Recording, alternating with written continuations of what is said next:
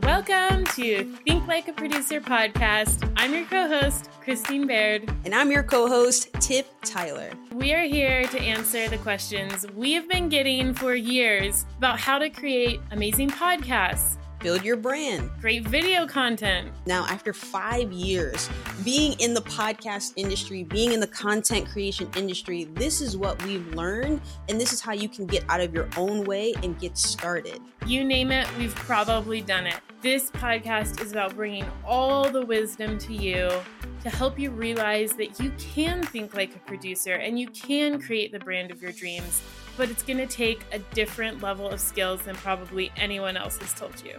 It is time to think like a producer.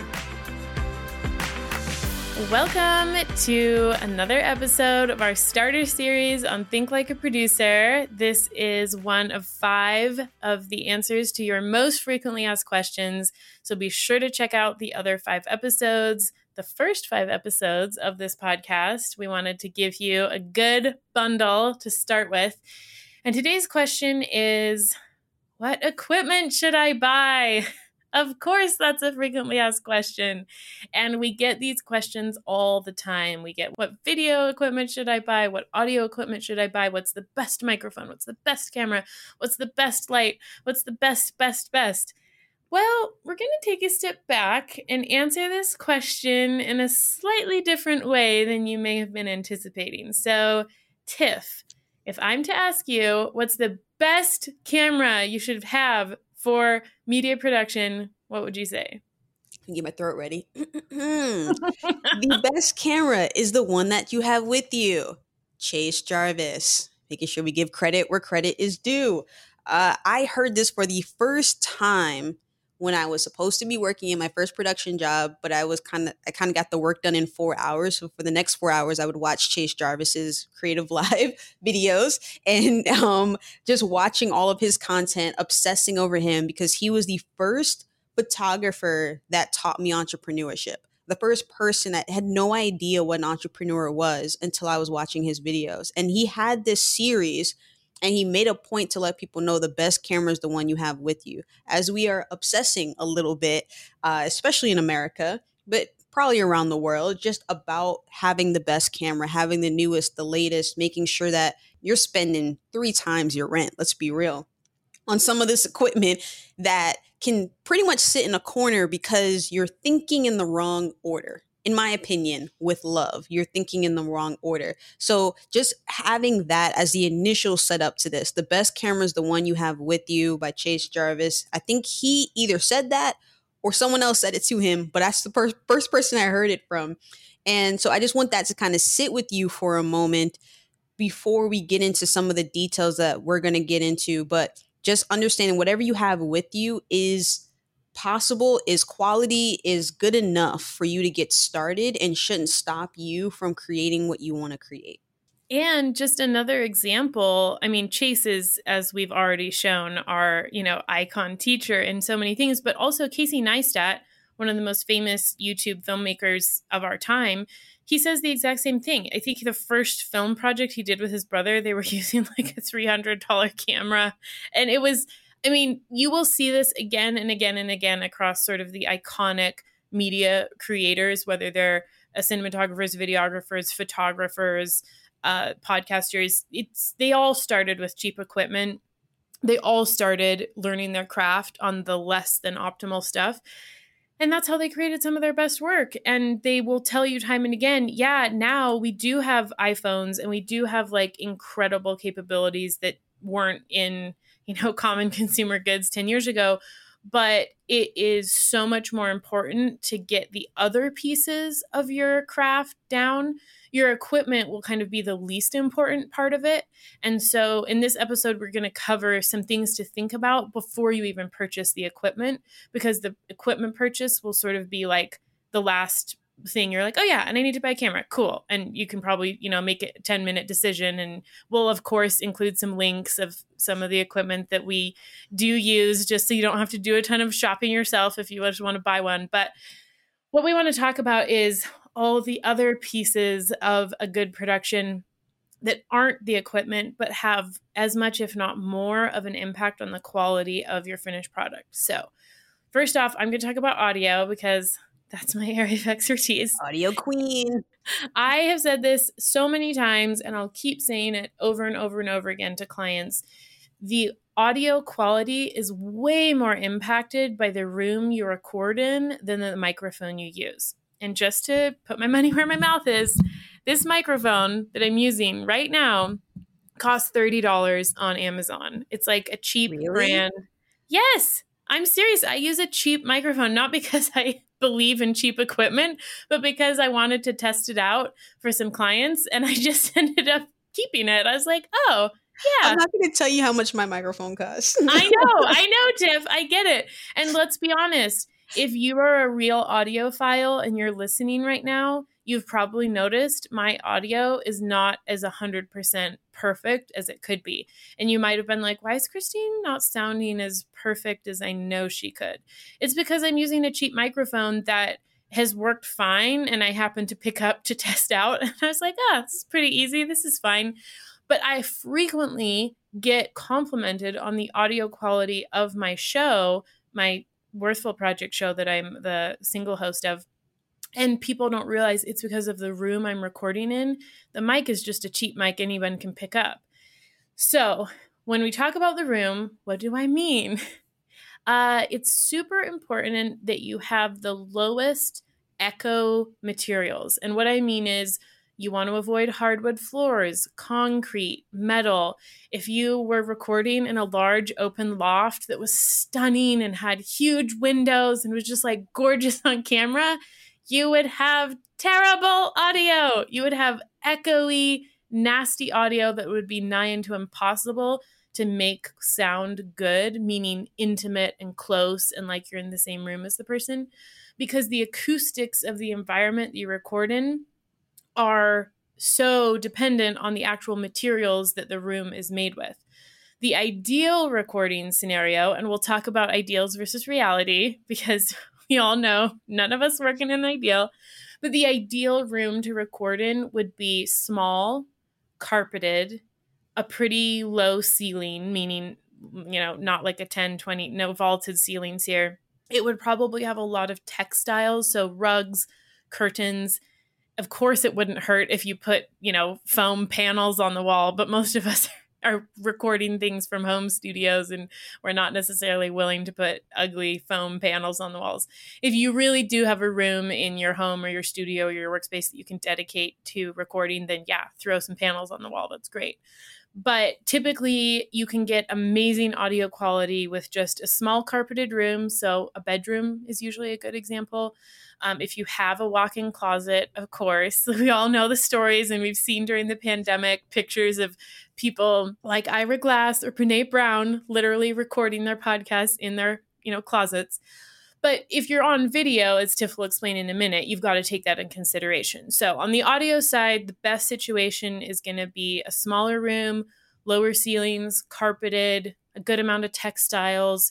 And that could you know you can get artistic with that. You could have like some beautiful pieces on the wall that are maybe canvas or you could have maybe some planters and things. Just you want to kind of have as much noise absorption materials and you can get creative with how you design that but you want to avoid the hardwoods and the metals and the glasses and the concretes. And that even goes to the surface that your microphone may be on. So if you choose to do a tabletop microphone like this, you've also, of course, seen plenty of podcasters who record with boom microphones that are attached to their table. You want to be really conscious of the surface that those microphones are sitting on because as you can tell, most people wear jewelry and they often get animated and talk with their hands and hit things. And so you're not always going to be able to control your guest if you have a guest show. And you might just need to think, okay, maybe the table that I put my microphones on is not going to be very accessible to someone's hands, or maybe I'm going to have some kind of softer something on the top of it that's going to kind of mediate the jewelry noise. And this is getting a little more in depth, so don't worry. You can start anywhere with anything, as we've talked about. But if you want to think about the environment, those are just some easy tips to consider when you're looking for the kind of room for the very best audio quality. And then the last thing I'll say about audio quality, just as kind of a high level tip, is it's really going to matter where your mouth is in relation to your microphone. So you can see I've got my microphone here. It's about six inches from my mouth, and it's obviously like right in front of my mouth. And Tiff and I spend a lot of time doing our video setup. So, yes, we did think strategically how can our microphones be in front of our mouths, but not, you know, literally blocking our blocking faces. us, yes. So, you do want to think about that. And it is worth it to think about the placement. But ultimately, that will always matter way more than the quality of the microphone and how fancy your boom stand is. Okay, Tiff, tell us about the video. Yes. And just to piggyback off of that first, I'm not sure if we should use that phrase piggyback. I need to go. I know. It. I always get nervous now because I don't know the origins of a lot of phrases. And sometimes I learn that they have horrible origins. And so I'm a lot more like nervous now to use. Okay. I'm going to rephrase that to continue off of what you were saying, Christine. uh, when it comes to the environment, looking at that first, I believe the point that she was making, I want to re emphasize for everyone. She was able to purchase a cheaper mic because she made sure she had the ideal setting. Now, when you guys click on that show notes page later and you look at what we use, my mic is a lot more expensive because I am in a hardwood floored place. I am in a very open space. I do not have the ideal, unless I was in a closet recording, I do not have the ideal situation for good audio. So the mic that I have is actually designed to cut out most of the room noise, most of the things around me, and just focus on my voice. So we'll talk about that in later episodes of when it is time to spend, why you are spending, but really first we want to see what you have around you because you could save not just hundreds but thousands of dollars when it comes to video equipment if you take in consideration what you have around you and what you can use instead of thinking the more I spend, the better the video will be. Just wanted to make sure I emphasize that. Now, here is another thing about me. I run, Christine runs. I, for some reason, came up with this um, during a run lap, L A P. I think because I was doing a lap around my neighborhood, but it all made sense. This was on a run. Light audio preparation. So these are the things that I think about as a producer that Christine thinks about to a certain degree as well when she works with clients who want to do video. These are the things that we think about before we turn on the camera, before we purchase the camera, before we even turn on the phone and say, this is what I'm going to record myself. The first thing, the L and LAP is light. So Christine has natural light. None of that is artificial. We figured it out that um, if you're listening right now, you got to click on the video. But if you're watching, that is all coming from her window. Lucky Christine. Tiff, yes, I'm speaking about myself in the third person. Tiff lives in an interesting area in which natural light is not possible for her to get. So uh, she has put up artificial light that you can see kind of coming from a different, it just looks different, but we still are both very well lit. So if you're starting with what you have, check your windows, check to see if you have some kind of lighting. Some people are buying like those $30 ring lights, which are becoming very popular, but just making sure that you're lit, but also not overexposed. And that will be a different episode because too much light is also a thing. But identifying the light, just like what Christine said about identifying the room and what is going to absorb the most sound so you can have the best quality, look at the light. See what time of day is going to work best. Like Christine and I know we cannot record in the middle of the night because she will lose all of her light. We have to be very strategic about when we record. Audio.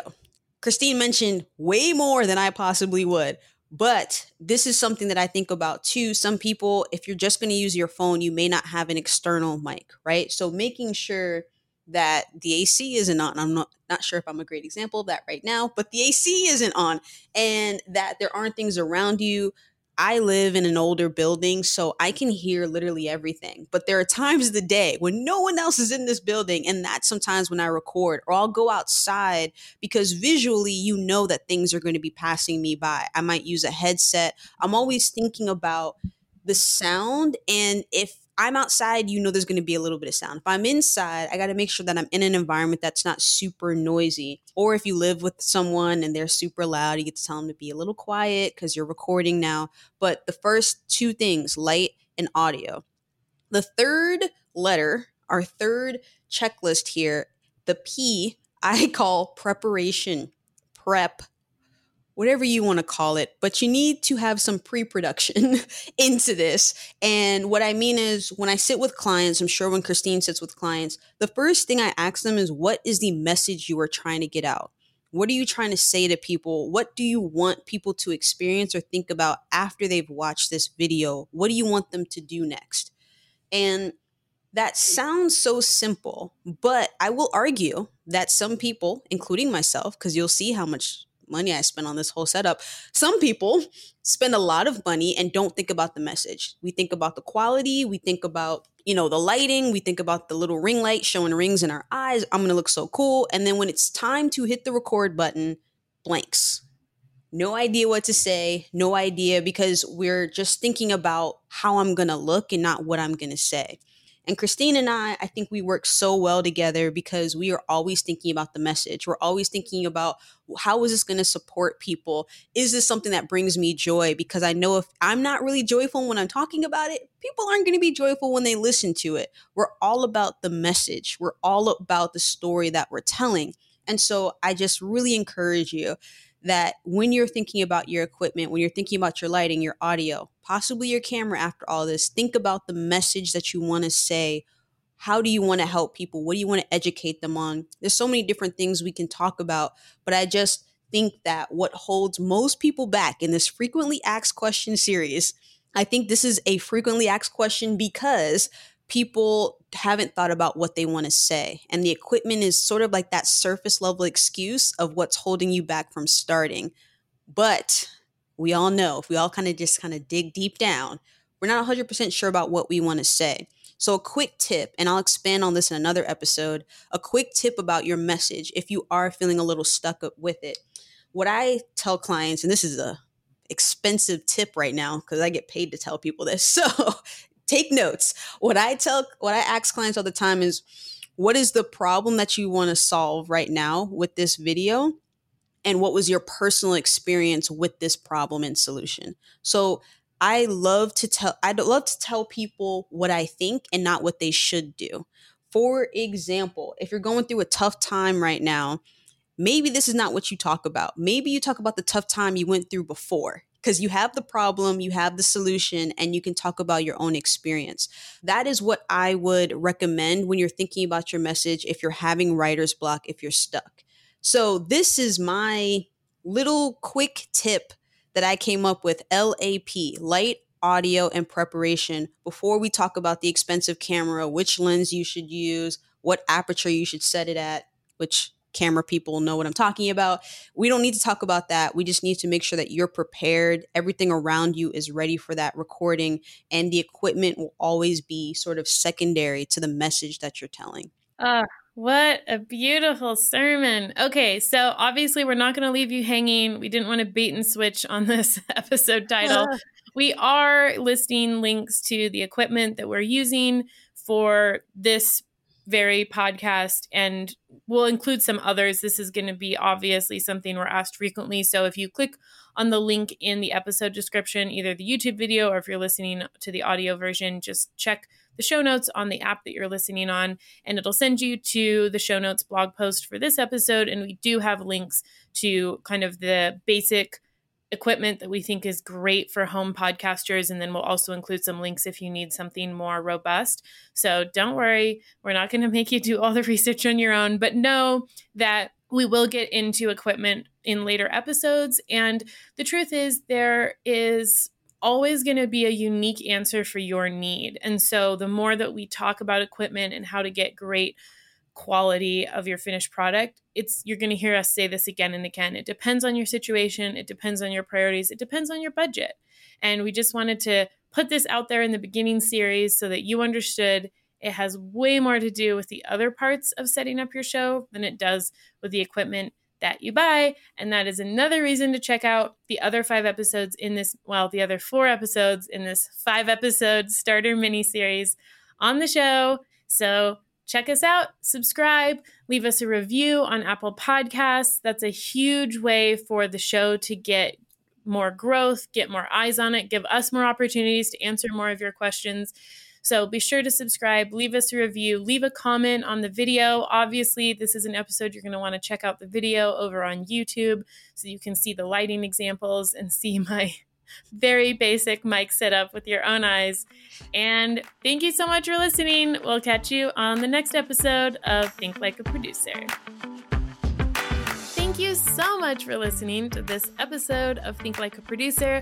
This has been a Worthful Media production. Massive thanks to our team who makes the show possible Worthful Media for audio editing, Jorge and Veronica from Mosaico Productions for video editing and effects, and Amela Subachich for our amazing artwork and graphics.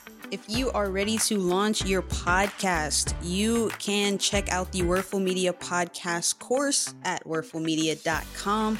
And as a special gift to our listeners, we are giving you $50 off the podcast course. All you have to do is use promo code TLAP. If you have launched your podcast or YouTube channel and show and you are looking for the community to support you as you continue to grow as well as some Q&A directly from Christina and myself, then please check out our Think Like a Producer channel. The link is in the show notes for more.